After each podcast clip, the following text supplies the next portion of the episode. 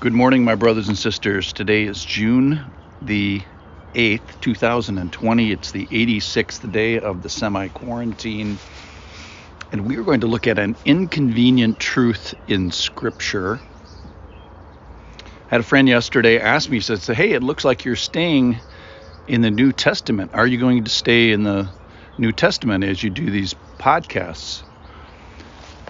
Well, the problem is you can't stay in the New Testament because the New Testament refers to the Old Testament and it it predicates some of the knowledge of the New Testament based on hey remember the Old Testament. Well you you got to sort of look back to the Old Testament and see what the Old Testament says as it reflects on the new truth. So that is in our passage uh, in Matthew chapter 10 as well. And the the story is is that Jesus is sending out his apostles and having him heal the sick and raise the dead and cleanse the lepers. That's the good news. And there are people that are receiving that message like, wow, that's fantastic. But then verse 14, 1014 says, And if anyone will not receive you or listen to your words, shake off the dust from your feet when you leave that house or town.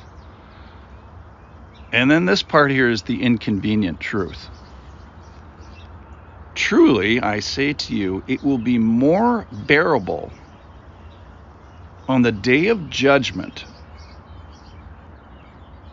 for the land of Sodom, Sodom and Gomorrah than for that town that you just got done healing the sick and raising the dead and they rejected you.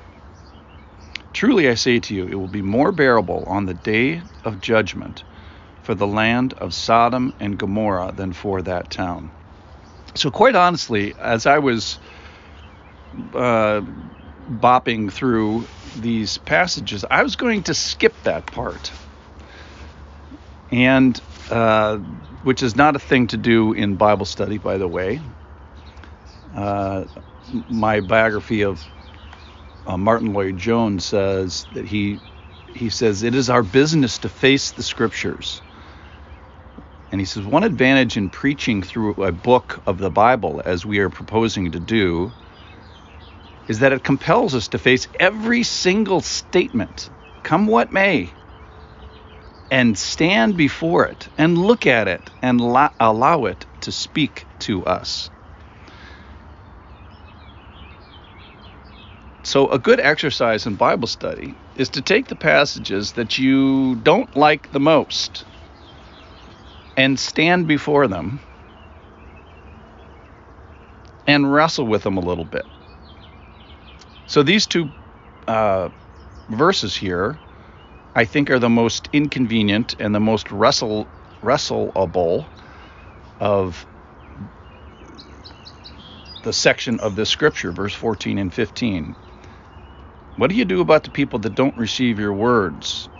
Is there going to be judgment at the end of the day? What who, who is Sodom and Gomorrah, and what what happened in in that town? Should I? What do I need to know about the Lord's judgment? It says it will be more bearable on the day of judgment. Like what? There's going to be a day of judgment. So there was a little part of me that says, Lord, I don't like that there is a judgment, or it is uncomfortable for me to think about a judgment. And this is referred to in Sodom and Gomorrah account, which is back in Genesis chapter 18. And this is what I want to say about this to begin with. I'm not going to tell you about the story of, of the uh, Sodom and Gomorrah, at least not today. But what I'm going to tell you about is that the Lord thought about this as well.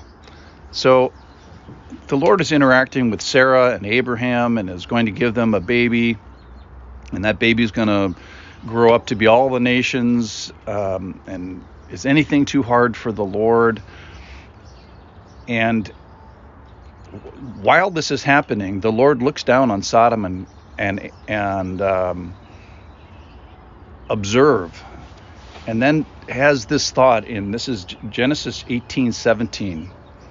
Shall I hide from Abraham what I am about what I am about to do. So the Lord asks, I'm going to uh, judge Sodom and Gomorrah here, and he does this in a very righteous uh, way because the outcry against Sodom and Gomorrah is great and their sin is very grave, and 100% of the people in the town are worthy of judgment. But the part that caught my eye as I was looking at Sodom and Gomorrah was that the Lord says, I'm going to do this, but I'm not sure if I'm going to allow Abraham to see my judgment. So then the story of Sodom and Gomorrah happens, and Sodom and Gomorrah, I'll cut to the chase, is, is destroyed. And the Abraham goes back to the same place. This is a now this is a, two chapters later in Genesis 19 verse 26, 27. And Abraham went early in the morning to the place where he had stood before the Lord. And he looked down toward Sodom and Gomorrah and toward all the land of the valley. And he looked, and behold, the smoke of the land went up like a smoke of a furnace.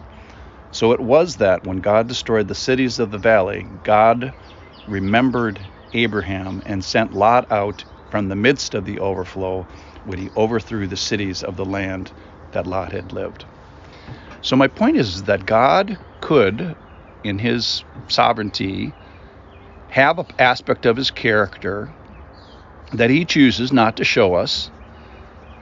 And in this case, it is his judgment and in his his wrath, but he chooses to show this to us.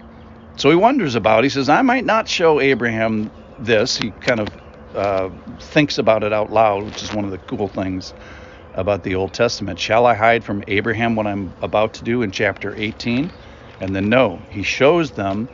And then the great thing about this is, is that it is in his judgment, verse 29 of chapter 19, that the Lord reveals himself in a way that he couldn't do if he didn't show Abraham his judgment. And that is that God remembers Abraham in the judgment. So these passages that we may not want to look to may be the keys to the, the coolest things about Scripture. Praise the Lord.